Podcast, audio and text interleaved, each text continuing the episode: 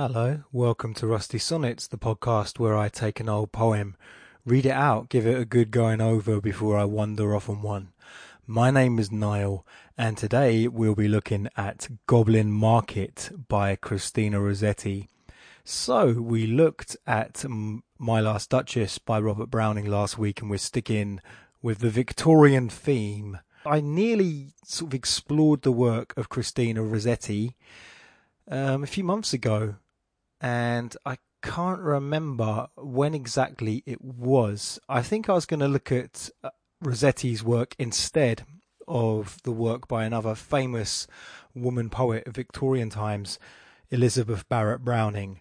And Rossetti and Browning are often sort of mentioned, you know, in, in the same breath, let's just say.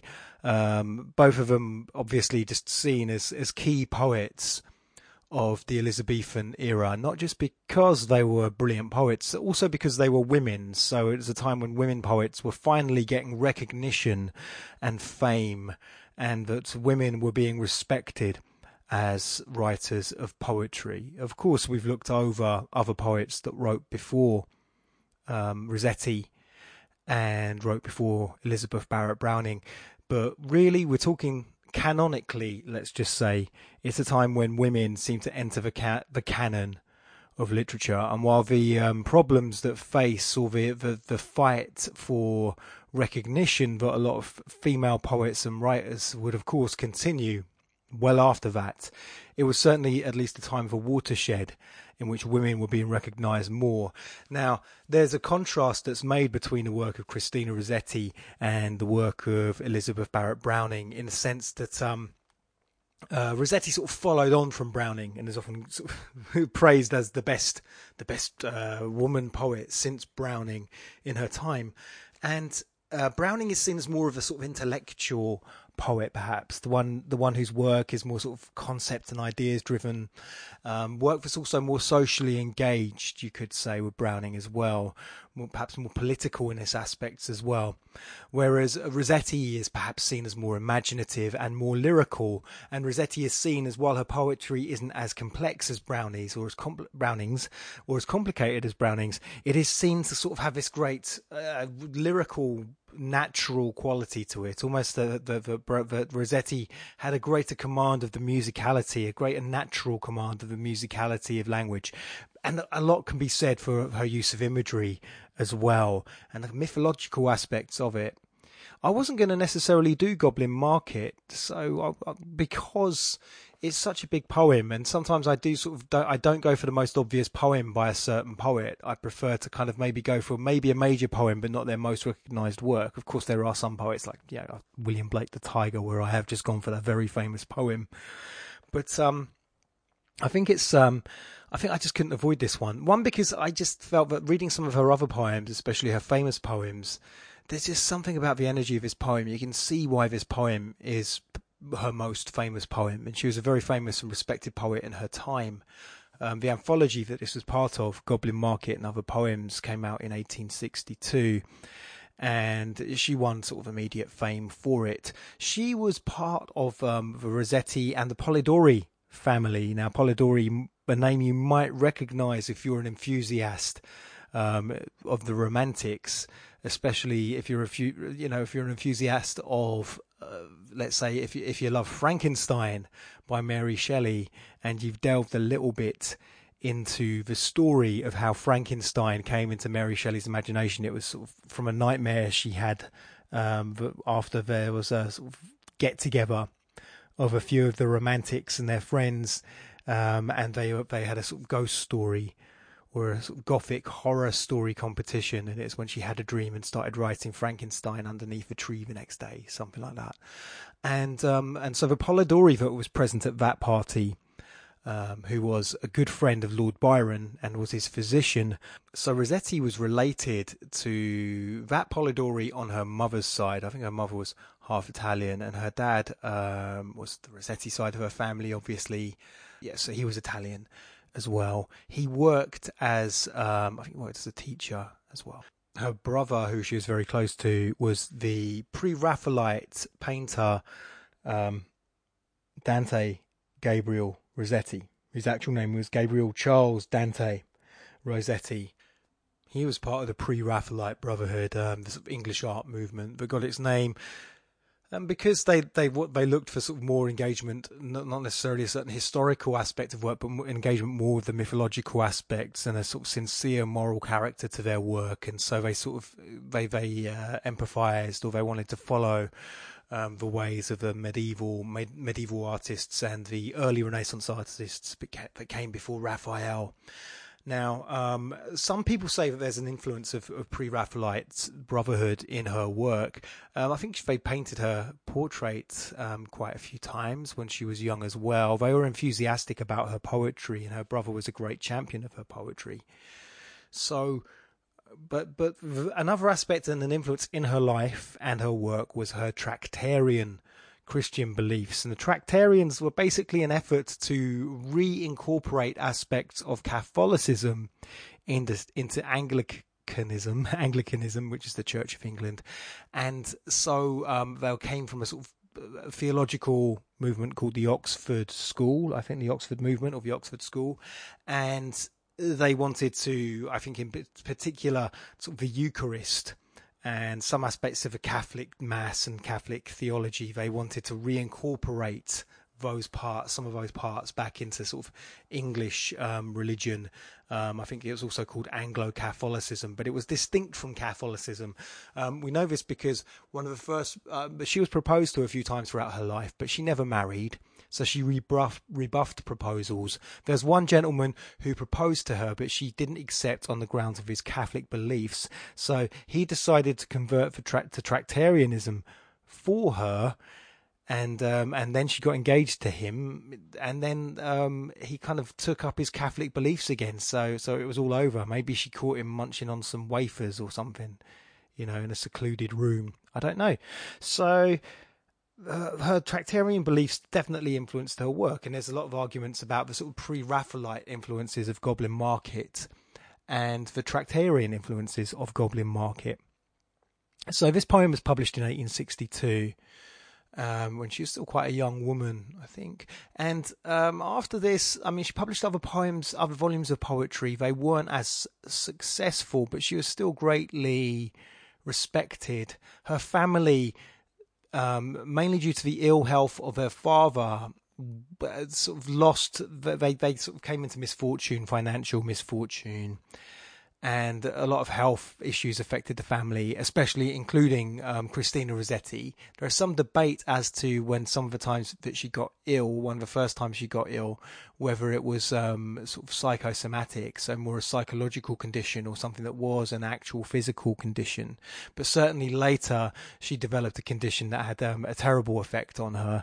Um, I think that was in the 1870s um, that changed her physical appearance and, and made her look very different, I guess, to the um, young woman that appears in the um, pre-Raphaelite Brotherhood sort of sketches and portraits and paintings.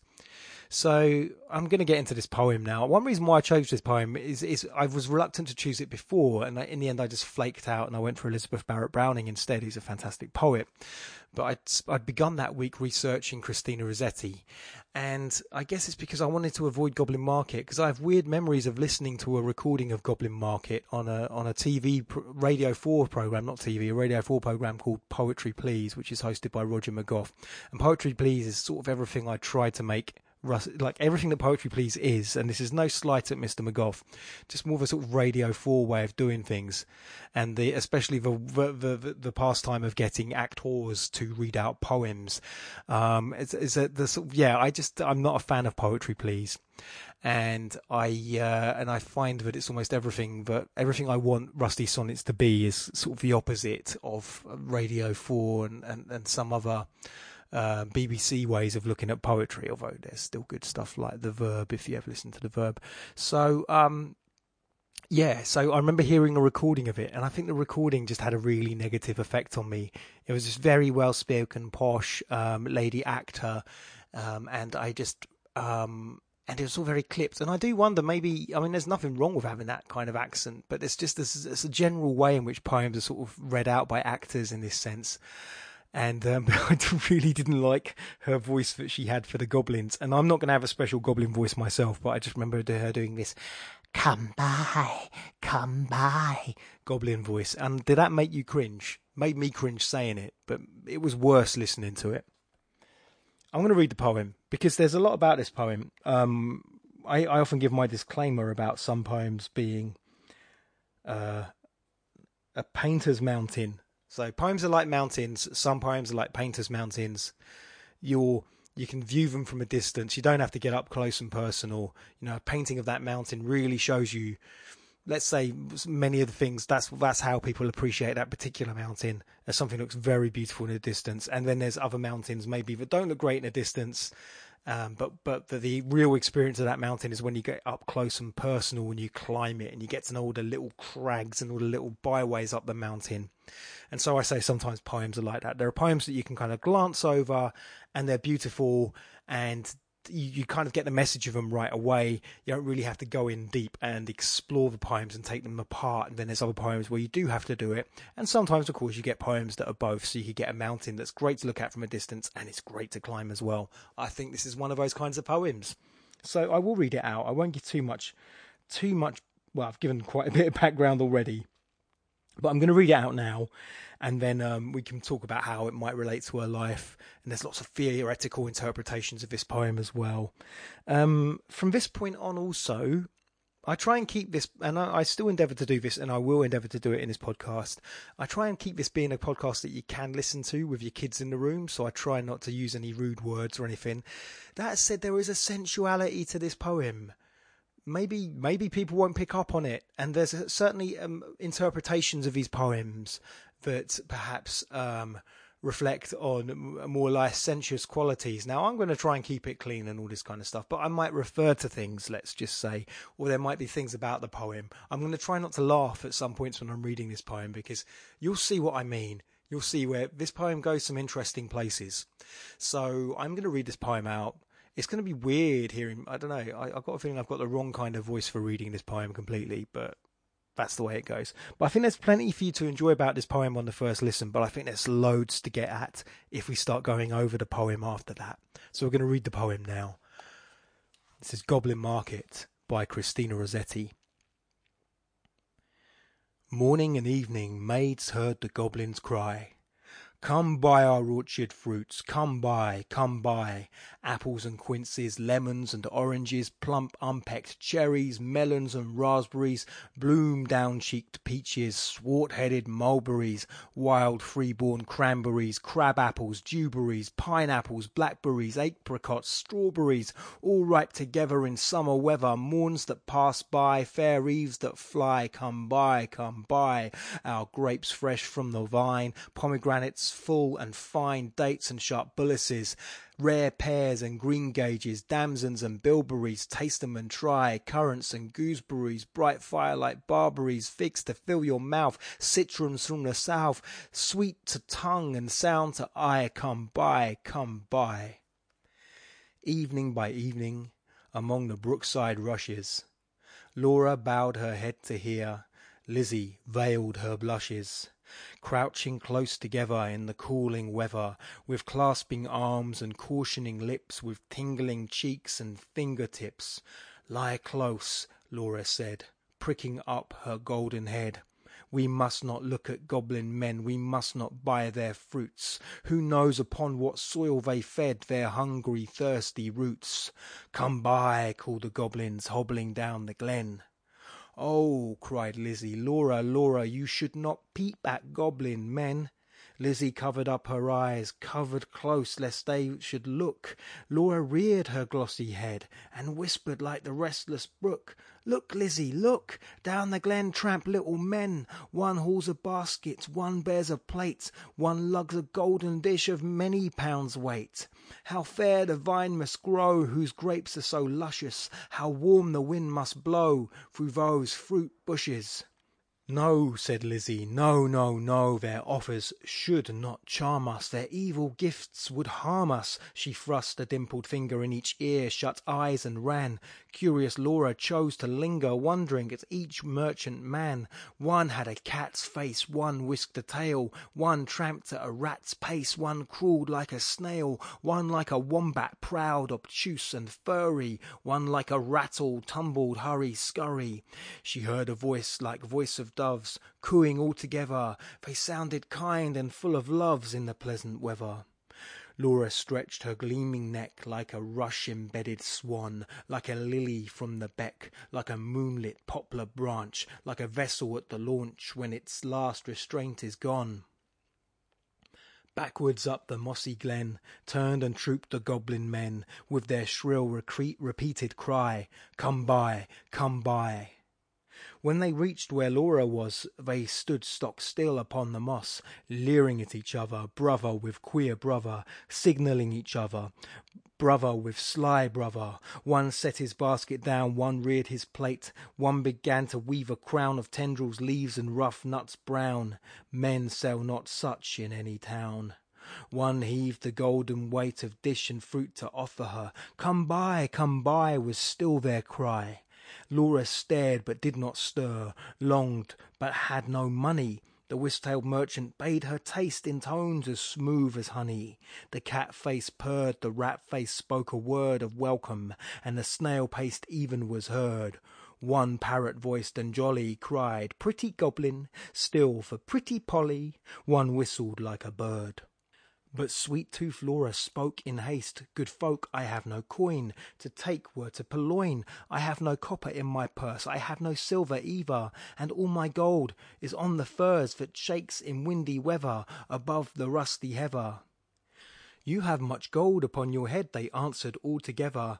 Buy from us with a golden curl. She clipped a precious golden lock. She dropped a tear more rare than pearl, then sucked their fruit globes fair or red sweeter than honey from the rock, stronger than man rejoicing wine, clearer than water flowed that juice. She'd never tasted such before. How should it cloy with length of use? She sucked and sucked and sucked the more fruits which that unknown orchard bore. She sucked until her lips were sore, then flung the emptied rinds away and gathered up one kernel stone, and knew not was it night or day as she turned home alone. Lizzie met her at the gate, full of wise upbraidings. Dear, you should not stay so late. Twilight is not good for maidens. Should not loiter in the glen, in the haunts of goblin men. Do you not remember Jeanie, how she met them in the moonlight, took their gifts both choice and many, ate their fruits and wore their flowers plucked from bowers where summer ripens at all hours? But ever in the moonlight she pined and pined away, sought them by night and day, found them no more, but dwindled and grew grey, then fell with the first snow, while to this day no grass will grow where she lies low.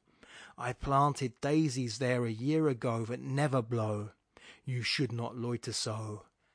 Nay, hush, said Laura. Nay, hush, my sister. I ate and ate my fill, yet my mouth waters still. Tomorrow night I will buy more, and kissed her. Have done with sorrow. I'll bring you plums tomorrow, fresh on their mother twigs, cherries worth getting you cannot think what figs my teeth have met in, what melons icy cold piled on a dish of gold, too huge for me to hold, what peaches with a velvet nap, pellucid grapes without one seed, odorous indeed must be the mead whereon they grow, and pure the wave they drink with lilies at the brink, and sugar sweet their sap. Golden head by golden head, like two pigeons in one nest, folded in each other's wings, they lay down in their curtained bed like two blossoms on one stem, like two flakes of new fallen snow, like two wands of ivory tipped with gold for awful kings. Moon and stars gazed in at them, wind sang to them lullaby, lumbering owls forbore to fly, not a bat flapped to and fro round their rest, cheek to cheek and breast to breast locked together in one nest. Early in the morning, when the first cock crowed his warning, neat like bees, as sweet and busy, Laura rose with Lizzie, fetched in honey, milked the cows, aired and set to rights the house, kneaded cakes of whitest wheat, cakes for dainty mouths to eat, next churned butter, whipped up cream, fed their poultry, sat and sewed, talked as modest maidens would, Lizzie with an open heart, Laura in an absent dream, one content, one sick in part, one warbling for the mere bright day's delight, one longing for the night. At length slow evening came. They went with pitchers to the reedy brook, Lizzie most placid in her look, Laura most like a leaping flame. They drew the gurgling water from its deep. Lizzie plucked purple and rich golden flags, then turning homeward said, The sunset flushes these furthest loftiest crags. Come, Laura, not another maiden lags, no wilful squirrel wags, the beasts and birds are fast asleep. But Laura loitered still among the rushes, and said the bank was steep and said the hour was early still, the dew not fallen, the wind not chill, listening ever but not catching the customary cry, Come by, come by, with its iterated jingle of sugar baited words, not for all her watching, once discerning even one goblin, racing, whisking, tumbling, hobbling, let alone the herds that used to tramp along the glen, in groups or single, of brisk fruit merchant men. Till Lizzie urged, O Laura, come, I hear the fruit call, but I dare not look. You should not loiter longer at this brook. Come with me home, the stars rise, the moon bends her arc, each glowworm winks her spark. Let us get home before the night grows dark, for clouds may gather, though this is summer weather. Put out the lights and drench us through, then if we lost our way, what should we do?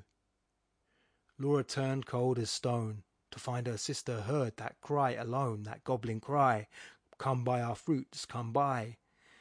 Must she then buy no more such dainty fruit? Must she no more such succous pasture find? Gone deaf and blind, her tree of life drooped from the root. She said not one word in her heart's sore ache, but peering through the dimness, naught discerning, trudged home, her pitcher dripping all the way, so crept to bed and lay silent till Lizzie slept, then sat up in a passionate yearning and gnashed her teeth for balked desire and wept as if her heart would break.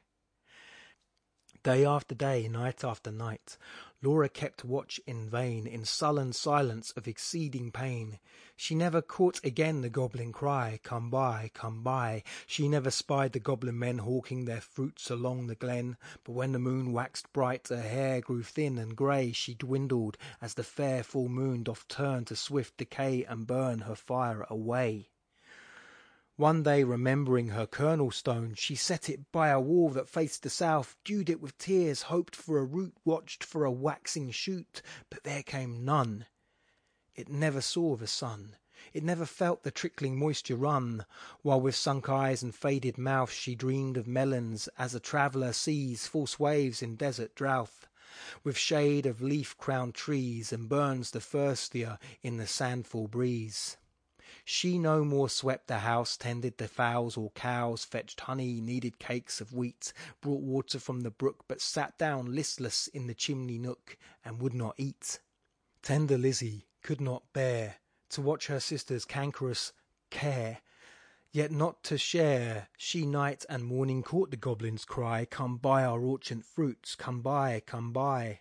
Beside the brook along the glen she heard the tramp of goblin men, the yoke and stir. Poor Laura could not hear, longed to buy fruit to comfort her, but feared to pay too dear.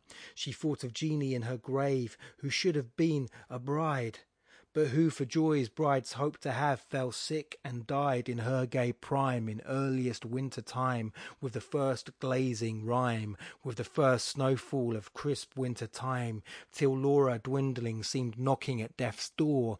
Then Lizzie weighed no more better and worse but put a silver penny in her purse. Kissed Laura crossed the heath with clumps of firs at twilight halted by the brook and for the first time in her life began to listen and look Laughed every goblin when they spied her peeping, came towards her hobbling, flying, running, leaping, puffing and blowing, chuckling, clapping, crowing, clucking and gobbling, mopping and mowing, full of airs and graces, pulling wry faces, demure grimaces, cat-like and rat-like, ratel and wombat-like, snail-paced in a hurry, parrot-voiced and whistler, helter-skelter, hurry-scurry, chattering like magpies, fluttering like pigeons, gliding like fishes, hugged her and kissed her, squeezed and caressed stretched up their dishes, panniers and plates. Look at our apples, russet and done, bob at our cherries, bite at our peaches, citrons and dates, grapes for the asking, pears red with basking, out in the sun, plums on their twigs, pluck them and suck from pomegranates, figs.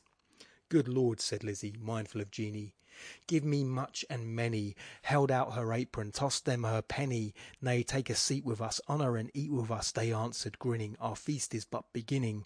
Night yet is early, warm and dew pearly, wakeful and starry. Such fruits as these no man can hurry. Half their bloom would fly, half their dew would dry, half their flavour would pass by. Sit down and feast of us, be welcome guest of us, cheer you and rest of us. Thank you, said Lizzie, but one waits at home alone for me, so without further parleying, if you will not sell me any of your fruits, though much and many, give me back my silver penny I tossed you for a fee. They began to scratch their pates, no longer wagging, purring, but visibly demurring, grunting and snarling. One called her proud, cross-gained, uncivil. Their tones waxed loud, their looks were evil. Lashing their tails, they trod and hustled her, elbowed and jostled her, clawed with their nails, barking, mewing, hissing, mocking, tore her ground and soiled her stocking, twitched her hair out by the roots, swamped upon her tender feet, held her hands and squeezed their throats against her mouth to make her eat. White and golden Lizzie stood like a lily in a flood, like a rock of blue veined stone lashed by tides obstreperously, like a beacon left alone in a whoring, roaring sea, sending up a golden fire like a fruit crowned orange tree, white with blossoms, honey sweet, sore beset by wasp and bee, like a royal virgin town topped with gilded dome and spire, close beleaguered by a fleet mad to tug her standard down. One may lead a horse to water, twenty cannot make him drink. The goblins cuffed and caught her, coaxed and fought her, bullied and besought her, scratched her and pinched her black as ink, kicked and knocked her, mauled and mocked her, Lizzie uttered not a word, would not open lip from lip, lest they should cram a mouthful in, but laughed in heart to feel the drip of juice that syruped all her face and lodged in dimples of her chin, and streaked her neck and quaked like curd. At last the evil people, worn out by her resistance, flung back her penny, kicked their fruit along whichever road they took, not leaving root or stone or shoot. Some writhed into the ground, some dived into the brook with ring and ripple, some scudded on the gale without a sound, some vanished in the distance. In a smart ache tingle, Lizzie went her way. Knew not was it night or day, sprang up the bank, tore through the furze, threaded copse and dingle, and heard her penny jingle bouncing in her purse. Its bounce was music to her ear, she ran and ran, as if she feared some goblin man dogged her with gibe or curse, or something else. But not one goblin scurried after, nor was she pricked by fear. The kind heart made her windy pace that urged her home, quite out of breath with haste and inward laughter. She cried, Laura, up the garden, did you miss me? Come and kiss me. Never mind my bruises. Hug me, kiss me, suck my juices, squeezed from goblin fruits for you. Goblin pulp and goblin dew. Eat me, drink me, love me, Laura, make much of me. For your sake I have braved the glen and had to do with goblin merchant men. Laura started from her chair, flung her arms up in the air, clutched her hair. Lizzie, Lizzie, have you tasted for my sake the fruit forbidden? Must your light like mine be hidden? Your young life like mine be wasted, undone in mine undoing, and ruined in my ruin? Thirsty, cankered, goblin ridden? She clung about her sister, kissed and kissed and kissed her. Tears once again refreshed her sunken eyes, dropping like rain after long sultry drouth. Shaking with anguish, fear, and pain, she kissed kissed and kissed her with a hungry mouth. Her lips began to scorch. That juice was wormwood to her tongue. She loathed the feast. Writhing as one possessed, she leaped and sung, rent all her robe and wrung her hands in lamentable haste, and beat her breast. Her locks streamed like the torch borne by a racer at full speed, or like the mane of horses in their flight, or like an eagle when she stems the light straight toward the sun, or like a caged thing freed, or like a flying flag when armies run. Swift fire spread through her veins, knocked at her heart, met the fire smouldering there, and overbore its lesser flame. She gorged on bitterness without a name. Ah, fool to choose such part of soul consuming care! Sense failed in the mortal strife, like watchtower of a town which an earthquake shatters down, like a lightning stricken mast, like a wind uprooted tree spun about, like a foam topped waterspout, cast down headlong in the sea, she fell at last. Pleasure past and anguish past. Is it death or is it life? Life out of death.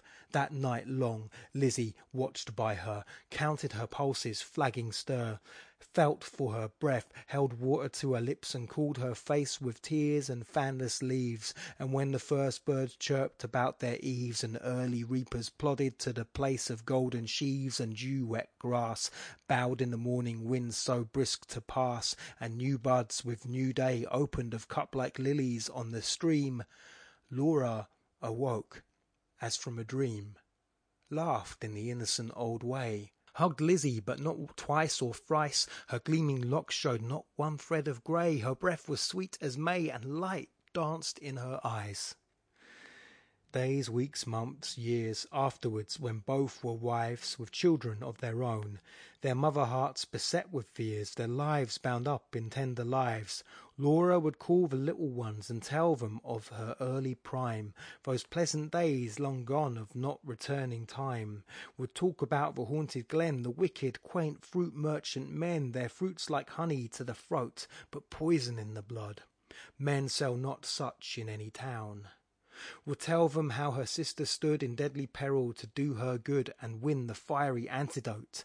Then joining hands to little hands would bid them cling together, for there is no friend like a sister in calm or stormy weather, to cheer one on the tedious way, to fetch one if one goes astray, to lift one if one totters down, to strengthen whilst one stands.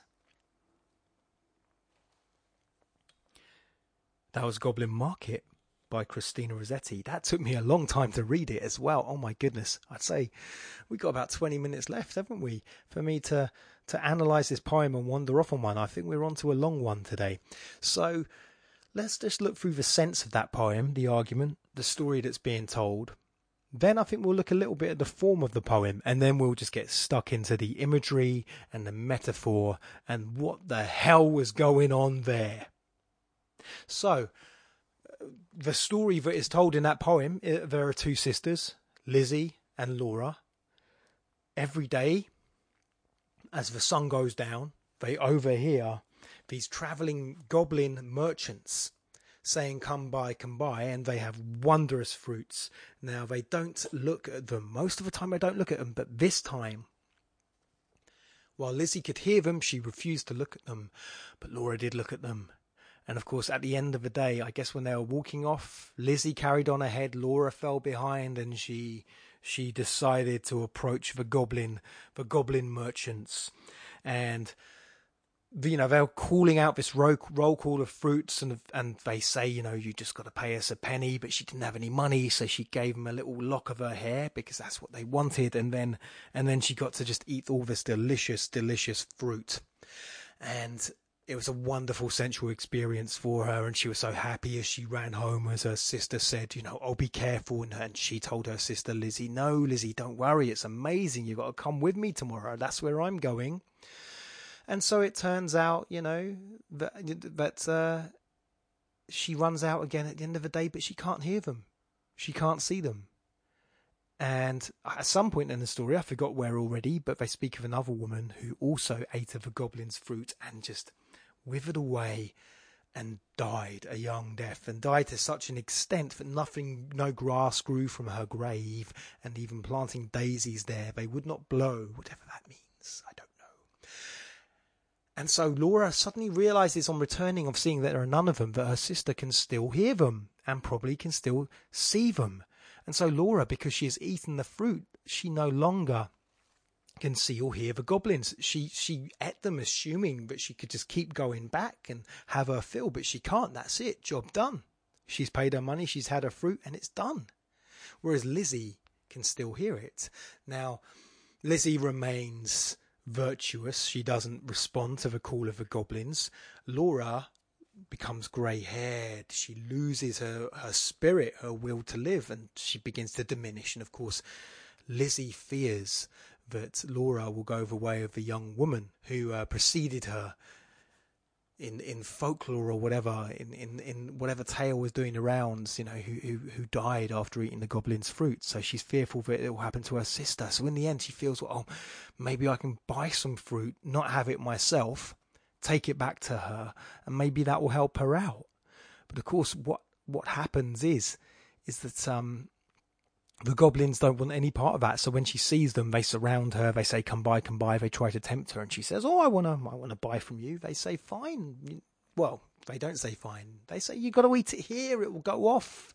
It will become rotten if you take. You must have it now, otherwise it will be spoiled." She says, "No, no, no, no, no. I want this fruit. I want to take it back to my sister. Will you give me back my penny?" And they won't give her back her penny, so they become angry and uh, they try to they, they bite her and they scratch her and they do all kinds of things. They shove the fruits in her face. They try to cram it into her mouth. Um, she retains her virtue. She speaks about how even though she's defiled, she retains her virtue and, and she does not even, you know, lick a, a drop from her lips. But she ends up covered in all this goblin fruit juice. And in the end, they give up. They, they, they vanish off into the river, into the ground, up the lane, kicking their fruit up the lane. They throw a penny back at her, and then she thinks, ha ha ha. She runs back to her sister. Look at me, I'm covered in juice, covered in juice. Come and have some of this juice. Come and suck this juice off me. And so her sister goes. Sister's very happy. She's like, firstly, she thinks, "Oh no, have you have you also eaten the fruit? Oh no, you're going to be like me now." And she's like, "No, I haven't eaten the fruit. It's fine. Just come and have some of this fruit juice now." And of course, it's disgusting to the sister. She runs at her, but she eats it, and it's no, it's not. It's rotten. It's there.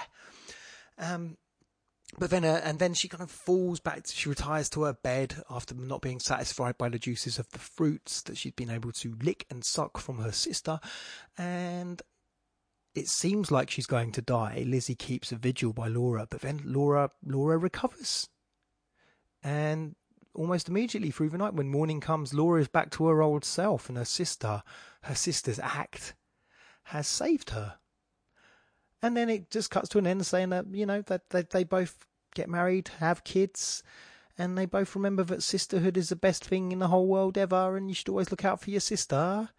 Yay! And that's the end of the poem.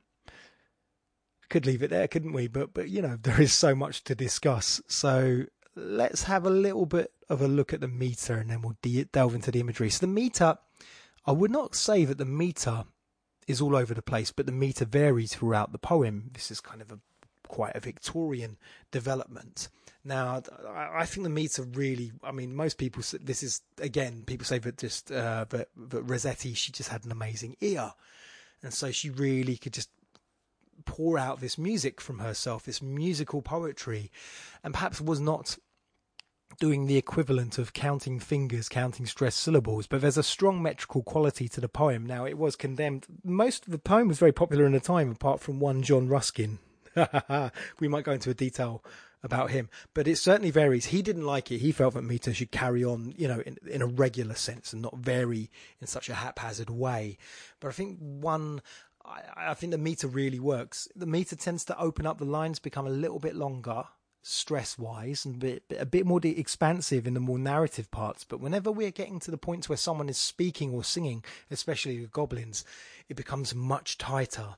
And we enter into something which I'd call um, when the goblins are listing their fruits. A lot of it happens in um, dactylic dimeter. That's a terrible thing to say, isn't it? Like, like, like you know, I, when I say this, I, I am aware of I'm, when I say dactylic dimeter, I'm just alienating people already. So let me explain what dactylic dimeter is. Dimeter means there's two two feet in the line, two metric feet, and normally a metrical foot has one stressed syllable, so one sort of strongly pronounced syllable, um, and then it has some unstressed syllables as well. So the dactylic foot is an unstressed is a stressed syllable followed by two unstressed syllables. It kind of goes bum ba ba. So when I talk about iambic pentameter, as I always say in previous podcasts, um, it's an unstressed syllable followed by a stressed syllable, di da, di da, di da, di da, di da. And we often say that it's quite conversational, especially iambic pentameter, which is five of those feet, one after the other. Now, with the dactylic one, it's quite tricky to write in dactyls, I think. And in this dactylic dimeter, so it sounds, it sort of goes bum ba dum, bum ba dum, bum ba dum, bum ba dum, like that. Um, now, dactylic language, you might recognize, I think um, one example I like to use is Lucy in the Sky with Diamonds. Okay, that last bit isn't a dactyl, but you know, that's the sound of a dactyl, basically. Um, so it's dactylic um, dimeter. Um, dactylic. One way of remembering a lot of these stress symbols is stress syllables is um, that they sound. The name sounds like what they are. So an iamb from iambic pentameter is a sort of iamb. So it's an unstressed syllable followed by a stressed syllable, iamb. Um, whereas dactyl, it's not quite the same because it follows the sound dactylic. So dac- the word dactylic is dactylic. So there we go. Also, when I hear dactyl, I think of um, I think of bird-like reptiles in dinosaur films that go because that's the noise a pterodactyl makes, and that's just true. Because you ask any five-year-old, and they'll tell you that. I've strayed past it, but see, I, I, what I like about this poem is those aspects where it really tightens up, and there's so I think that the dactyl was quite artificial sounding, and it is more musical sounding. It doesn't sound like casual speech. So when these goblin little bits where the goblins are sort of talking about their fruit and listing all these fruits, it has that song like quality to it and that artificial quality to it, and it does not sound like normal speech. And I think that really works, and I think it really works that it sort of shifts and changes, but it always becomes more song like and artificial and intense when the goblins are speaking, and certain um, passages as well take on that that metrical quality. So you have this sort of fluctuations between these very intense scenes, very intense elements of description and then these perhaps scenes where it's just calming down for a moment. Um, I don't know how long it took me to read that poem. I read it pretty quickly, probably quicker than I wanted to, um, but very aware perhaps. but I don't have a lot of time to do this. So that is a little note on the meter. I could go into a lot more detail about the meter, but one thing John Ruskin did not like about the poem was the meter. Now, John Ruskin had a few other things to say about the poem, and I, I, think we're all getting to what you want me, what probably as a listener would like me to start talking about. Um, but just to go quickly into some of my notes, um, actually, this is from. I, I didn't. I didn't. I, I, am going to fess up and say that I didn't. Um, I didn't go direct to the source for Ruskin's analysis. I went to the Poetry Foundation website and uh, their fantastic sort of long biographical and analytical article about Christina Rossetti but uh, Ruskin makes me me laugh. I mean, I'm I'm near, I'm around the Camberwell area, so Ruskin's like you know he's one of my he's he's he's my boy in a way. But I do find I need to learn more about Ruskin. But I keep on finding myself not siding with Ruskin in a lot of his issues, and so John Ruskin. Um, who was a sort of art critic and a sort of philosopher and a naturalist. Um, he uh, he Gab- Dante Gabriel basically. So Dante Gabriel Rossetti sent him the poem so that he could send it on to the poet Thackeray so that it could get published. But Ruskin sort of had no praise for it. He he acknowledged the poem's beauty and power. This is from the Poetry Foundation website, who's sort of paraphrasing and directly quoting him, but asserted that it was unpublishable because it was so full of quaintnesses and offences adding a regular measure is the chief calamity of modern poetry. Your sister should exercise herself in the severest commonplace of metre until she can write as the public like. He's such a prude, I think, isn't he? There's a story which is probably apocryphal about John Ruskin that he um he had a terrible shock on his wedding night on seeing his wife um, unrobed um, because his entire reference point of the female nude body and the female reproductive organs. Um, his point of reference was Greek statues and classical um, interpretations of the female anatomy, and I think reality gave him a bit of a shock. anyway, um, and that image of Ruskin, I think, is stuck with me and a lot of other people, even though it might not be true. But it seems to sum him up. So when he's talking about these quaintnesses and offences, what does he mean? I think we all know what he means. Now, it's meant to be that um, Rossetti. Let's get into the imagery. I know you've been waiting for this. So Rossetti said that the um, poem wasn't allegorical, and of course, everyone doesn't. No one believes her. No one believes. Everyone feels that the poem is allegorical. I've spoken before about how alleg- allegory and metaphor. Allegory is kind of part of the family of metaphor, but metaphor doesn't necessarily have to be something standing in place for something else. I think metaphor just means that we don't necessarily take something as literal when we read it, that we can derive meanings from it that aren't necessarily from the literal telling of the thing in itself. So we sort of derive subtexts and contexts from reading this poem. Now there are different schools of criticism and different ways of looking at it. The poem Rossetti while she's always been kind of popular, certainly had a, a, resurgence in popularity from the 70s when, when feminists looked at her, her work and sort of looked for feminist subtexts to her poems. Um, there's a people also looking for sort of homoerotic subtext within this poem, which certainly can be found. And other people feel that so other people have looked at it like a, they've used the pre-Raphaelite imagery. So if you ever see some pre-Raphaelite paintings, they're quite baroque in a way. There's lots of details, lots of fruit, lots of wonderful fabrics, lots of uh, just very lush looking paintings, great details in the paintings as well. And the poem has this kind of powerful imagery which is full of detail as well, especially when these fruits are being listed and all these images are being listed. And the women in the poem have a very pre Raphaelite quality to them as well. So the pre Raphaelite paintings often have these sort of blonde women or red haired women, dark haired women as well. But the memorable ones tend to be these sort of red haired or blonde haired women um, very pure, very chaste. Now, here's where we might diverge because some of the descriptions of the sisters, I think she was aiming at chasteness when they're lying sort of chest, breast to breast. And while she's talking about sisters, I think this is where people start finding homoerotic subtext and context within the poem in their readings of the poem. Um, so there are these very interesting images of the two sisters who are just living together. Don't know anything else about their living arrangements. They're just living together. Um, and as unwholesome as it is, there, there certainly is a very sensual aspect to their relationship with each other. Perhaps they are, to be fair, the depictions of their beauty and their pureness, it shows them as innocence, and maybe there's an Eden quality to that of the story. Um, so we talk about sensuality. I think one thing I have to point out when when we're talking about how poems change in their meaning um, because of the differences in cultures that are looking at the poem. In today's day and age, it's really interesting because back then, this is a poem that mentions all these fruits and you know these fruits from all over the world that just happen to fall upon you know the, converge in this little shire or wherever the, the sisters are living and um, and they're seen as the ultimate kind of objects of temptation, you could say, the, of sensualness. Whereas, kind of from where we are, it's more like your five a day, isn't it? it's more like, oh, eat lots of fruit. If you ate all that fruit, someone would say, your doctor would like congratulate you. You'd be like, you know, if you're eating lots of fruit, it's how you show you're being good on Instagram, isn't it? You know, you might eat a, a dozen donuts or something like that, and then like not take a photograph of that, and then take a picture of a big bowl of fruit that you've just eaten instead. So I like how sort of times have changed that much. But I can imagine at the time there's something very exotic about all the fruits. They probably don't all find their, you know, we don't have.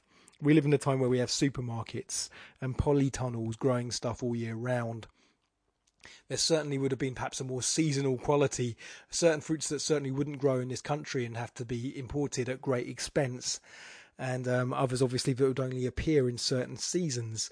So we understand the sort of we don't the, the, the Goblin Men have become. This is probably something that's quite miraculous. You know, these men that turn up in the middle of nowhere with all these fruits, these Goblin Men, whereas now we have it all in in just some some retail park uh, you know, orbiting the local town. So there's differences there right right away in interpretation, and we might choose something different in order to kind of have this licentious, sensual, tempting quality to it. but back then it was all about the fruit. So, yeah, we have fruit. The goblin men themselves. I mean, so so one allegory, uh, one allegorical way that we might interpret the poem is that the um the the sense you know the the men. Uh, I mean, yeah, I mean, the men represent male sexuality and the pleasures that men can give to women.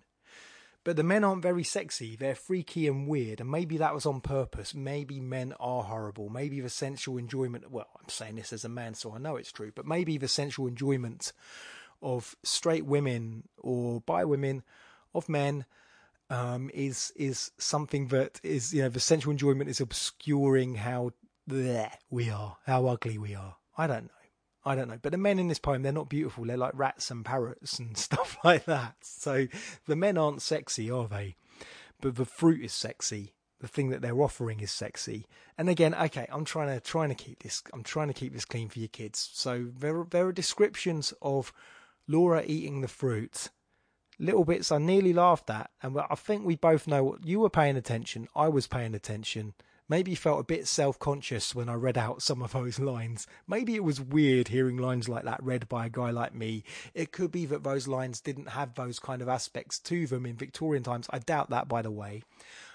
Maybe she didn't mean them. I don't know. Maybe she was lost in a reverie when she wrote it. I mean, this is a woman. I think here's an interesting bit of subtext here historical context even and that is that um, Rossetti obviously she became more religious and more devout throughout her life. And in the book Goblin Market and other poems there are lots of stories of fallen women and the temptations of men. And men are always appearing like brutes and monsters in the poems. And Goblin Market, unlike a lot of other poems within the volume, Goblin Market kind of has a happy ending of, of, of, of the sister helping her sister, whereas the other poems don't. And I think it's not by accident. I mean, that, that one of the things, Rossetti, I mean, she was housebound a lot of the time and she couldn't always work. She wanted to become one of Florence Nightingale's nurses, but she couldn't because of her health issues. But she did help out in a Magdalena Institute for Fallen Women. Now, anyone who's Irish will be shuddering right away because we know what those places are. Now, I don't know if they were the same in Victorian London. Maybe they were. So women who had been, you know, if you were a woman and you were seen as fallen, so I guess if you had been enjoying carnal pleasures in one way or another, be it maybe that you were a sex worker, or maybe the woman was just someone who was having relationships out of wedlock. I don't know, but you know, I know how it worked in Ireland. I'm not too sure how it worked in Victorian England, but these weren't nice institutions. But but still, you get this idea of these images now of fallen women and uh, maybe that's it. Men are horrible and they hypnotize you. I don't know. Now the the there you could say that the, the um, feminist reading and maybe the, the, sort of homoerotic reading of the poem reads it differently. The women are presented in, in a very sensual and beautiful way, and they uh, sort of engage with each other in different ways, whereas the men are not. The, the men offer sort of pleasures, and also there is a transaction at heart with the men as well, and people pay attention to that, be it a lock of golden hair or the coin. So Laura's golden hair or Lizzie's coin, they both have to offer something to, you know, there's more of a, a cynical almost that women, there is a financial transaction and this is, you know, a market as well, a traveling market. So there is that as well. So, you know, there's even Marxist interpretations because of this, women becoming alienated, you could say, um, from their own sensuality and exploited.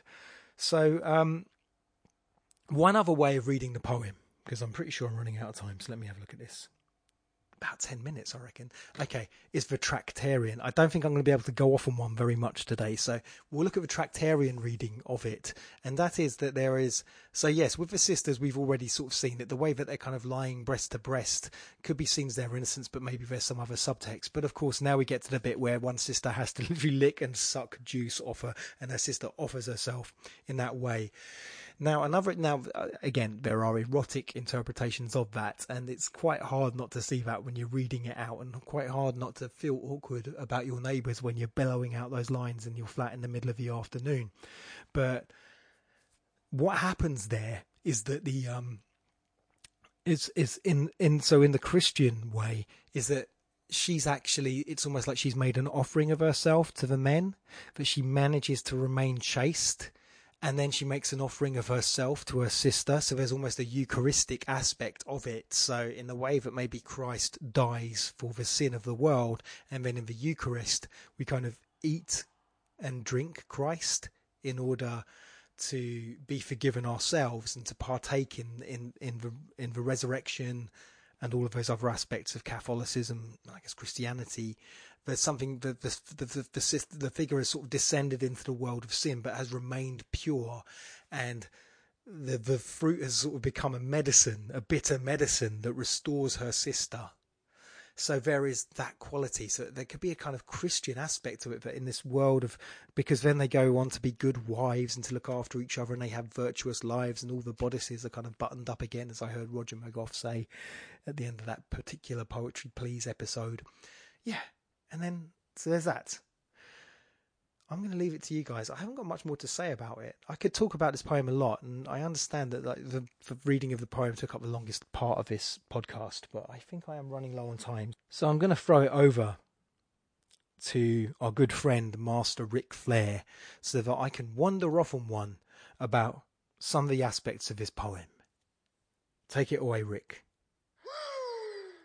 wander off on one. Woo. Thank you, Ric.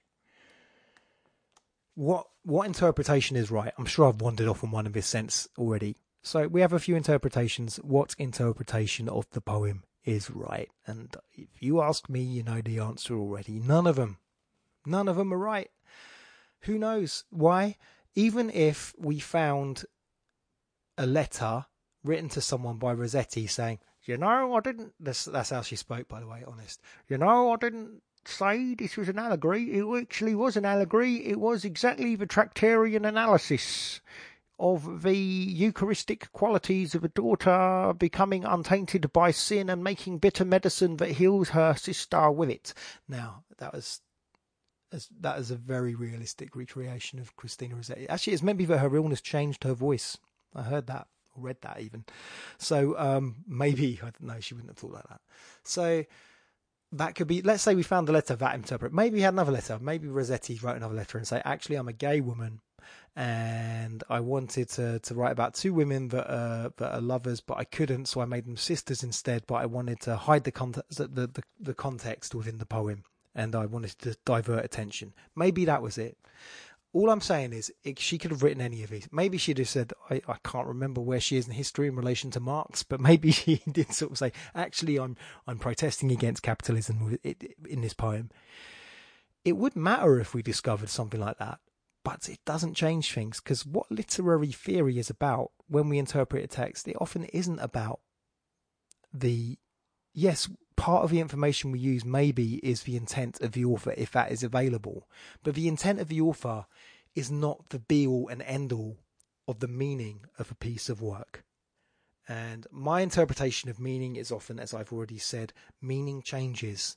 Different works of art will meet different cultures, and different cultures even if there are some very obvious beats within the poem, different cultures will and different mindsets will interpret poems in different ways. And meaning is what happens when information meets, I guess, an information recognition system, or when a work of art meets a mindset or a cultural theory. Meaning is the friction that leaps up from the two of them. There is no definitive reason meaning of a piece of work. There are only interpretations, and some interpretations are maybe more compelling in certain times and certain locales than they are in others, and that's all we can say. So, if ever you see, there's videos on YouTube with annoying titles that say, the real meaning of Blade Runner or something, or the real meaning of this, there is no real meaning.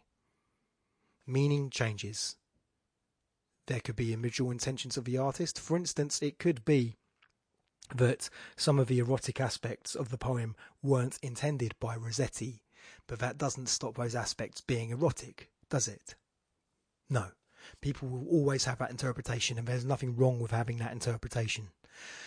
That was me going off on one in, in, in a much shorter way than usual, but that's just me saying that there is no. And so be be wary about this because sometimes people analyze works of art in this sort of gotcha way and I don't think it's the same as sort of excavating something and finding something. There are different interpretations of works of art. So if someone does sort of take a work of art and say there's some disturbing subtext to this poem or this work of art, we shouldn't read it anymore. It's not that there is no validity to that, but always understand what meaning is and how meaning can change with audiences. And a work of art doesn't belong to the artist, apart from copyright and stuff like that. When you are someone engaging with the work of art and deriving your own meaning from it, there's always that's almost the point when the artist stops owning it. Thank you for listening. If you enjoyed this podcast, then if you haven't listened to the others, go and listen to them. They're they're, they're all really good. Um, but if if you feel that there's other friends of yours that would be enriched by having this podcast in their life, or something for them to listen to, then please recommend it to them, either in your face-to-face contact. Um, don't kind of shove this podcast in their ears like a goblin trying to shove melons in the mouth of a virtuous sister. Make it, you know, just say, this is really good. But yeah, share it. That would be great. Thank you for listening. I'll see you next time. Thank you. Bye bye.